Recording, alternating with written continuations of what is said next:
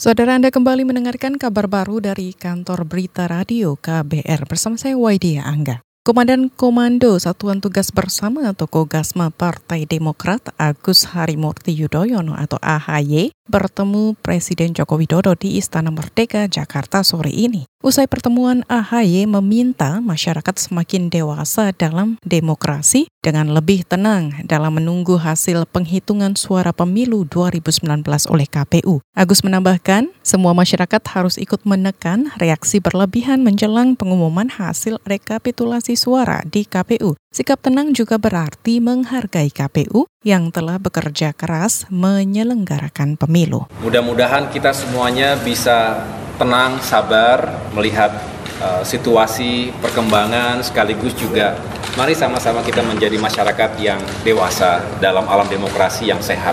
Kita ingin uh, tentunya menghindari terlalu berlebihan tentu tidak mungkin dihilangkan sama sekali namanya politik, namanya pemilu pasti akan terus ada perbedaan pendapat, perbedaan persepsi, dan lain sebagainya. Politisi Partai Demokrat Agus Harimurti Yudhoyono mengatakan dalam pertemuan dengan Jokowi, ia sempat membicarakan situasi politik pasca pemilu. Agus berharap kerukunan masyarakat bisa benar-benar pulih setelah KPU mengumumkan hasil penghitungan suara 22 Mei mendatang. Menurut AHY, kedatangannya ke Istana Merdeka merupakan undangan Jokowi. AHY tidak menjelaskan arah politik Partai Demokrat apakah tetap berkoalisi dengan Prabowo atau merapat ke kubu Jokowi.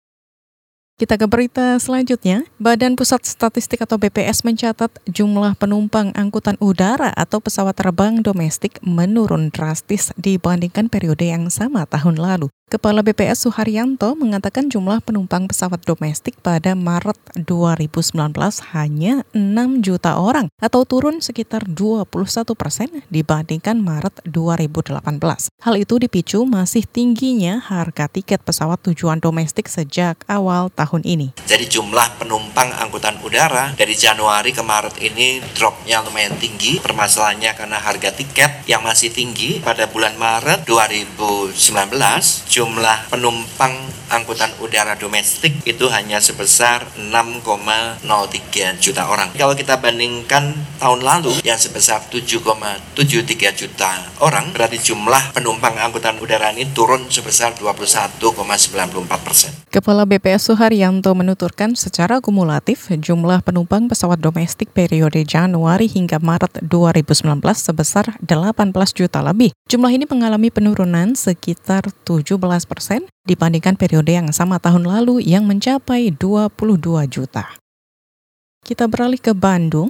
Pemerintah Kota Bandung, Jawa Barat akan memberikan pendidikan bela negara ke para pelajar yang terlibat rusuh dalam demonstrasi peringatan Hari Buruh Sedunia. Wakil Wali Kota Bandung, Yana Mulyana, mengatakan selain pendidikan bela negara, para pelajar itu juga akan diberi penyuluhan. Karena sudah terpetakan kemarin oleh Polrestabes dan Kodim, itu sekolah-sekolah mana saja yang kemarin ikut terlibat. Nah mudah-mudahan nanti pemerintah kota bersama seluruh aparat bisa hadir memberikan penyuluhan lah ya kepada anak-anak karena ada yang SMP, ada yang SMA ya. Jadi sebetulnya kami pemerintah kota tentunya prihatin lah kalau ternyata eh, anak-anak ini terbawa-bawa ya. Wakil Wali Kota Bandung, Jawa Barat, Yana Mulyana meminta semua pihak tetap menjaga situasi keamanan di Bandung. Sementara itu, Kepala Polisi Kota Bandung, Irman Sugema, mengatakan Sejumlah orang yang terlibat rusuh dalam demo hari buruh berstatus pelajar. Sebagian pelajar yang ditangkap itu telah dipulangkan, namun akan tetap menjalani pemeriksaan lanjutan. Polisi menyebut dalam aksi yang berlangsung rusuh itu ada 600 orang ditangkap. Mereka diduga memicu kerusuhan saat aksi unjuk rasa.